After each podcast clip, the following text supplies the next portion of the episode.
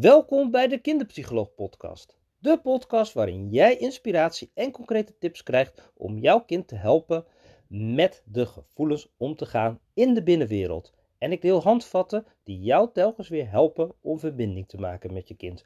Ook als je kind heel moeilijk gedrag laat zien.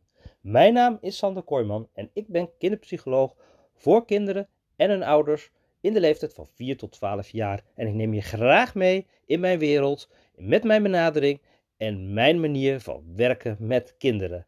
Zodat we samen kunnen gaan en kinderen kunnen helpen om telkens, als de situatie moeilijk is, toch te gaan voor geluk. Welkom bij weer een nieuwe aflevering van de Kinderpsycholoog Podcast. Superleuk dat je luistert. En in deze aflevering, aflevering nummer 141, gaan we verdiepen in kinderen met ASS en ADHD. Want heel wat ouders ervaren dat deze kinderen heel moeilijk bij hun gevoel komen. En hoe praat je nu over gevoelens met deze kinderen? Super lastig. En in deze podcast ga ik je wat praktische tips delen die je daarbij verder kunnen helpen. Heel veel plezier. Praten met kinderen over gevoelens is voor heel wat ouders al best lastig. Toch, als je spel en verbeelding gebruikt, zal je merken dat het makkelijker gaat. Want dan sluit je al helemaal aan bij de taal en de belevingswereld van de kinderen. Kinderen spelen nu eenmaal graag en in het spel komen gevoelens ook mooi tot uiting. En over het algemeen staan kinderen best wel dicht bij het gevoel. Alleen kinderen hebben vaak nog niet de woorden om zich uit te drukken. Het zijn allemaal sensaties die dan zo door het lichaam heen gieren. En ja, probeer er maar wat van te maken en dat om te zetten in taal. Dat vraagt nogal wat. Heb je nu een kindje met ASS of ADHD of kenmerken daarvan, dan is het over het algemeen zo dat deze kinderen vaak minder contact hebben met zichzelf. Het lichaamsbewustzijn is minder goed ontwikkeld. Nou, en op het moment dat het lichaamsbesef minder goed ontwikkeld is, ja, dan heeft dat eigenlijk direct als het gevolg dat je emotionele ontwikkelingen ook moeizamer gaan. Want probeer dat wat je voelt maar te vertalen naar woorden. Zodat je bewust wordt van de emoties die er allemaal zijn. En dan de volgende stap is ook nog om daar zelf inzicht in te hebben. En vervolgens ook nog zelfregulatie. Dus dat je die gevoelens kan laten glijden. Op een gezonde manier kan uiten eigenlijk. Best wel ingewikkelde stappen. En de eerste stap is natuurlijk dat lichaamsbewustzijn. En daar wil ik het in deze aflevering ook met je over hebben. Want op het moment dat kinderen meer voelen, dan kunnen ze ook benoemen van dat is er. En dan kunnen ze ook zoiets hebben van daar is dat gevoel weer. En dat noemen we boos, of dat is verdrietig, of dat is bang, of dat is zenuwachtig of teleurgesteld. Nou ja, we kunnen zo het hele scala natuurlijk helemaal gaan opnoemen. Ja, dus dat lichaamsbewustzijn, dat is natuurlijk heel ingewikkeld.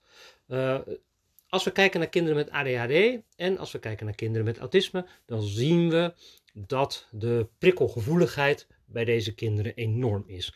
Eigenlijk alles komt van de wereld zo binnen. En regulatievaardigheden zijn minder goed ontwikkeld. En in vergelijking met andere kinderen, als je de normale ontwikkeling zo vergelijkt, dan gaat dat wat trager. Nou, dat is in ieder geval iets wat heel erg opvalt bij deze kinderen. Maar wat ik wel interessant vind, is als ik kinderen begeleid. En soms heb ik niet in de gaten, want ik krijg natuurlijk kinderen aangemeld en dat is niet van tevoren bekend wat ermee aan de hand is. Meestal heb ik kinderen die eigenlijk in dat subklinische gebied zitten. Dus er is wel iets meer aan de hand. Het zou kunnen zijn ASS of het zou kunnen zijn ADHD.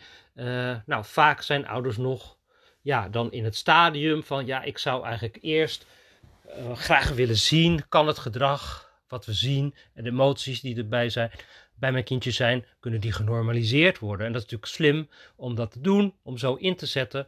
Want ja, de wachtlijsten bij de GGZ zijn natuurlijk hoog. En 1 op 10 kinderen heeft geen stoornis. Dus bij het gros van de mensen die bellen is het natuurlijk heel goed om een voortraject daarin te doen. Dus dat is natuurlijk gewoon een prima stap om te gaan doen. En dan zie je, nou, die prikkelgevoeligheid bij deze kinderen, die is natuurlijk heel enorm.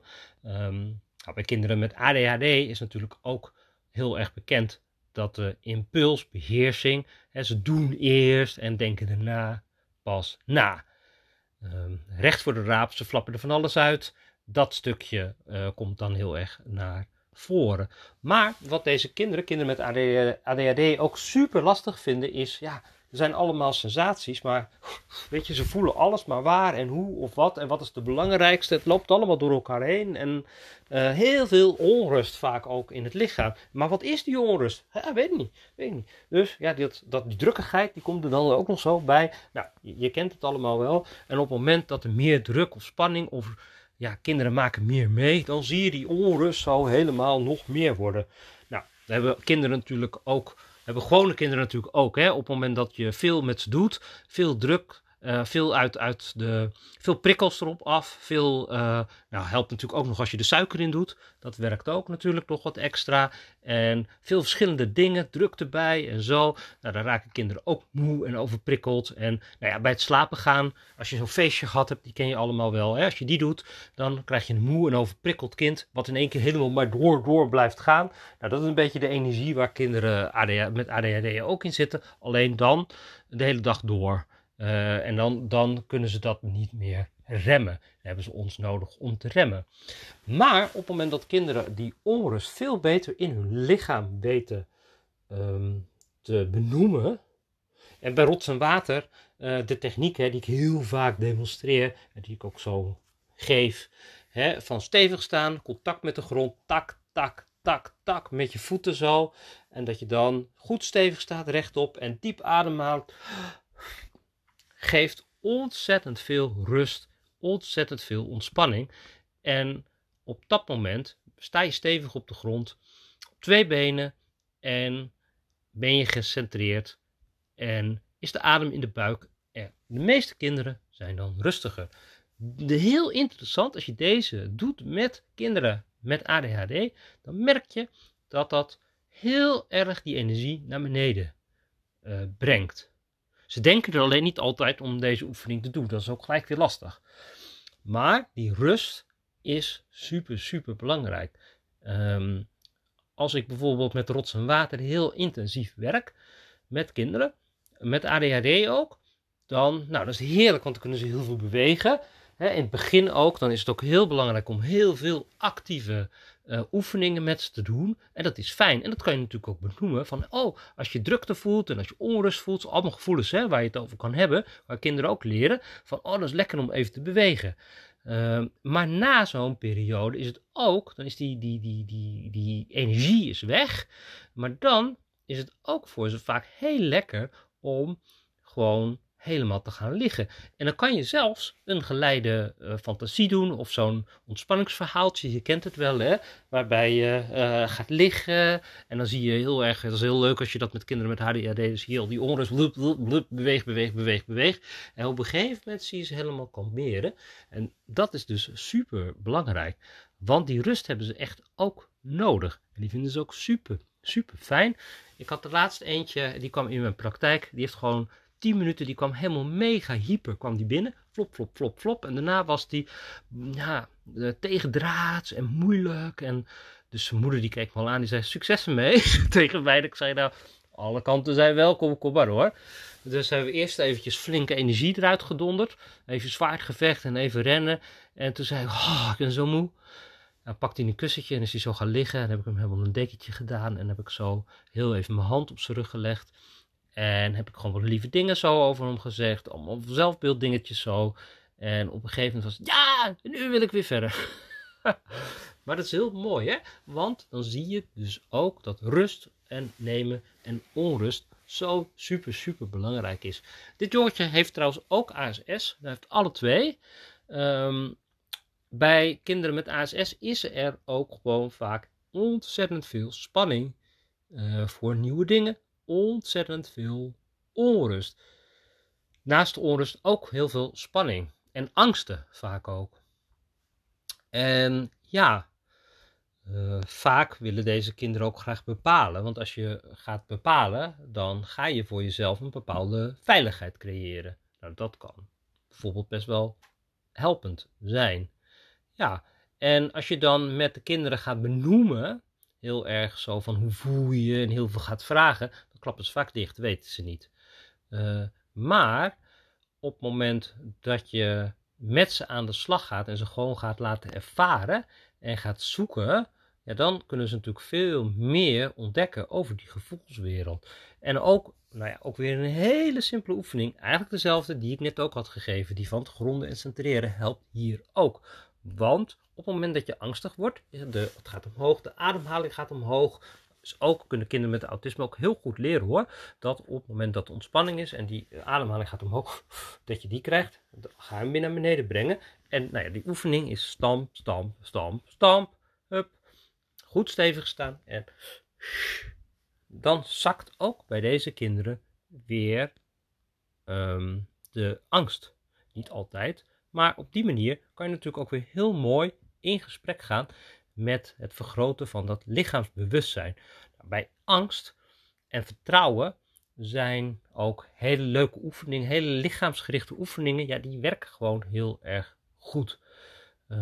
Ook jezelf tekenen werkt ook heel goed. Zit natuurlijk ook in de challenge. Op het moment dat kinderen zichzelf gaan tekenen, gebeurt er natuurlijk ontzettend veel. Hebben ze niet in de gaten. Maar ondertussen laten ze natuurlijk ook heel veel in zo'n tekening van zichzelf zien. Die hoef je natuurlijk niet te bespreken. Maar op het moment dat je vraagt aan een kind van teken jezelf van top tot teen. En een kindje tekent zich, nou laten we zeggen 1 centimeter. Dan hoeft een kind niet te zeggen tegen jou, ik voel me onzeker. Maar dat kan je dan wel al zien. Je weet het niet zeker of het zo is. Het kan ook toeval zijn. Misschien dacht hij, ik ga kaboutertje tekenen of iets. Of dat kan natuurlijk ook. Moet je voorzichtig mee zijn met interpreteren. Maar tegelijkertijd bij menstekeningen, als je die vraagt, teken jezelf van top tot teen, dan krijg je dus ook heel veel informatie. En dan weet je in ieder geval, oh, hij of zij voelt zich heel onzeker. En dat is natuurlijk fijn om dat te weten. Dus dan weet je van, oh, dan kan ik dus ook hem of haar gaan helpen om nog meer die sterke kanten te ontdekken. Zodat je steviger komt te staan. En op die manier heb je het dus niet heel direct over gevoelens. Maar ben je wel met gevoelens bezig. En ook weer heel, nou ja, teken jezelf ook ontzettend met lichaamsbewustzijn erbij. Superleuk. Ja, menstekeningen is echt super waardevol om te doen. In de challenge praten met kinderen over gevoelens zit hij er ook in. En in bouwen aan zelfvertrouwen zit hij er weer anders in. In heel veel programma's start ik altijd met zelfvertrouwen. En lichaamsbewustzijn is gewoon echt super belangrijk om dat te creëren. En om daarmee aan de gang te gaan. En is ook heel makkelijk om als ouder te doen. Het begint allemaal maar met voelen. En dat is, als kinderen medicatie hebben, en dat kan natuurlijk met ADHD zijn en ASS ook. Het nadeel van medicatie is dat je verdoofd wordt. De prikkels komen minder binnen. Nou, dat is ook vaak fijn. Maar dat betekent dus ook dat deze kinderen dus minder leren om zichzelf terug te reguleren. Omdat die medicatie ze terugreguleert. Ja, nou ja, voor- en nadelen natuurlijk bij medicatie. Het is natuurlijk fijn, want die oefening die ik je net gaf, tak, tak, tak, tak, is natuurlijk heel waardevol. We weten ook allemaal dat mindfulness ook heel goed werkt bij deze kinderen. Mindfulness oefeningen en yoga en die. Alleen ja, je kan eenmaal niet met je yogamatje in de klas aankomen. Kan wel, maar dat, ja, weet je, dat werkt gewoon niet. En we weten met medicatie dat bij deze kinderen ook heel strak gereguleerd moet worden. Nou, moet niks natuurlijk, maar als je dat heel strak doet, dan is dat een hele mooie. Als je dat niet strak doet, de ene keer wel, de andere keer niet, dan gaat het zo. Nou, met yoga oefeningen en met rust nemen werkt dat eigenlijk hetzelfde. Dat kan je wel vergelijken. Als wij zelf bijvoorbeeld, het is altijd mooi om bij jezelf te kijken, heb je natuurlijk ook op het moment dat je meer stress en meer druk hebt, lukt het je minder om eventjes 's avonds tot rust te komen. Normaal gesproken, misschien wandel je of ga je eventjes yoga doen of ga je even iets leuks kijken of ga je even douchen. Of nou, je hebt allemaal zo'n maniertje als je een drukke dag hebt gehad om weer terug te gaan. Maar neemt die spanning toe, dan kom je niet meer helemaal terug. En dan gaat het zich stapelen. En ja, dan ga je dus meer, dan kan je bijvoorbeeld veel meer spanning in je lichaam voelen, gaat het zich meer vastzetten en zo. En dat betekent dat je eigenlijk met meer aandacht, of met sport en met tijd weer nodig hebt om weer helemaal los te komen. En tijd voor vakantie bijvoorbeeld en rust. Ja, zo. Maar kinderen met ASS en ADHD, ja, die bouwen die spanning natuurlijk nog veel meer op. En die lopen veel meer op. Het emmertje loopt veel meer vol. De prikkelgevoeligheid is ook enorm. En ja, met lichaamsbewustzijn, hoe bewuster ze zijn, hoe beter ze voor zichzelf kunnen zorgen. En dat is dan ook een belangrijke stap. Nou, ik heb nu heel veel al verteld over lichaamsbewustzijn. Maar lichaamsbewustzijn is echt gewoon doen en ervaren en gaan. En het is wel een voorwaarde om de vervolgstappen te gaan maken. Want vanuit dat lichaamsbewustzijn, dan pas kan je gaan duiden van, hé, ik voel iets. En dan kan je gaan onderzoeken, wat is het? En wat is dat pijn in mijn buikgevoel nou eigenlijk als ik naar school ga? Dan kan je die stap maken. Maar daar ga ik nog wel weer een andere keer iets over vertellen. Want we zijn al over een kwartier. En het is denk ik mooi om zo af te ronden. En ja, hoe kan jij dat lichaamsbesef van jouw kind vergroten? En er zijn honderden manieren voor. Ik heb er al een aantal genoemd. Daar kan jij jouw kind vanaf vandaag gewoon helemaal bij helpen. Ik wil je bedanken voor het luisteren. En ik zie je heel graag bij een volgende podcast.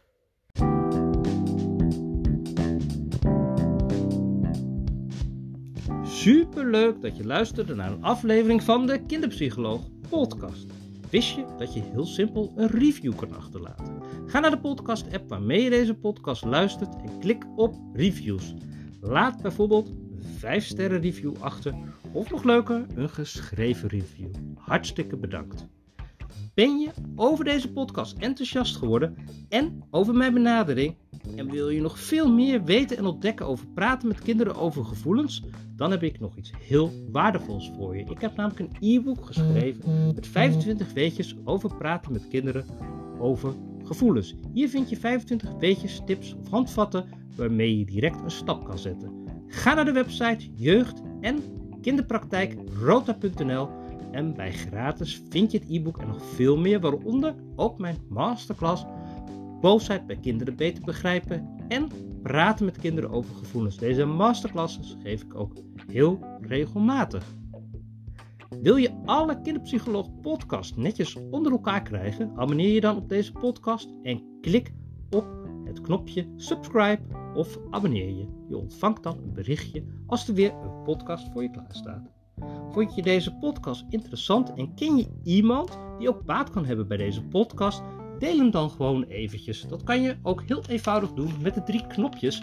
Je kan hem dan delen en even doorsturen. Maar je kan hem natuurlijk ook delen en aan je volgers sturen. Super fijn als je dat wil doen. En zo laat je andere mensen ook weer mee profiteren van de tips en verhalen die ik deel in deze podcast. Dan heb ik nog iets heel erg waardevols voor je. Want als je denkt, ik kan wel direct hulp gebruiken. Ik wil wel graag dat je zou willen meedenken met ons. Dan heb ik namelijk een mogelijkheid om een gratis belafspraak in te plannen. Dat kan je heel eenvoudig doen door naar mijn website te gaan. Jeugd- en kinderpraktijkrota.nl.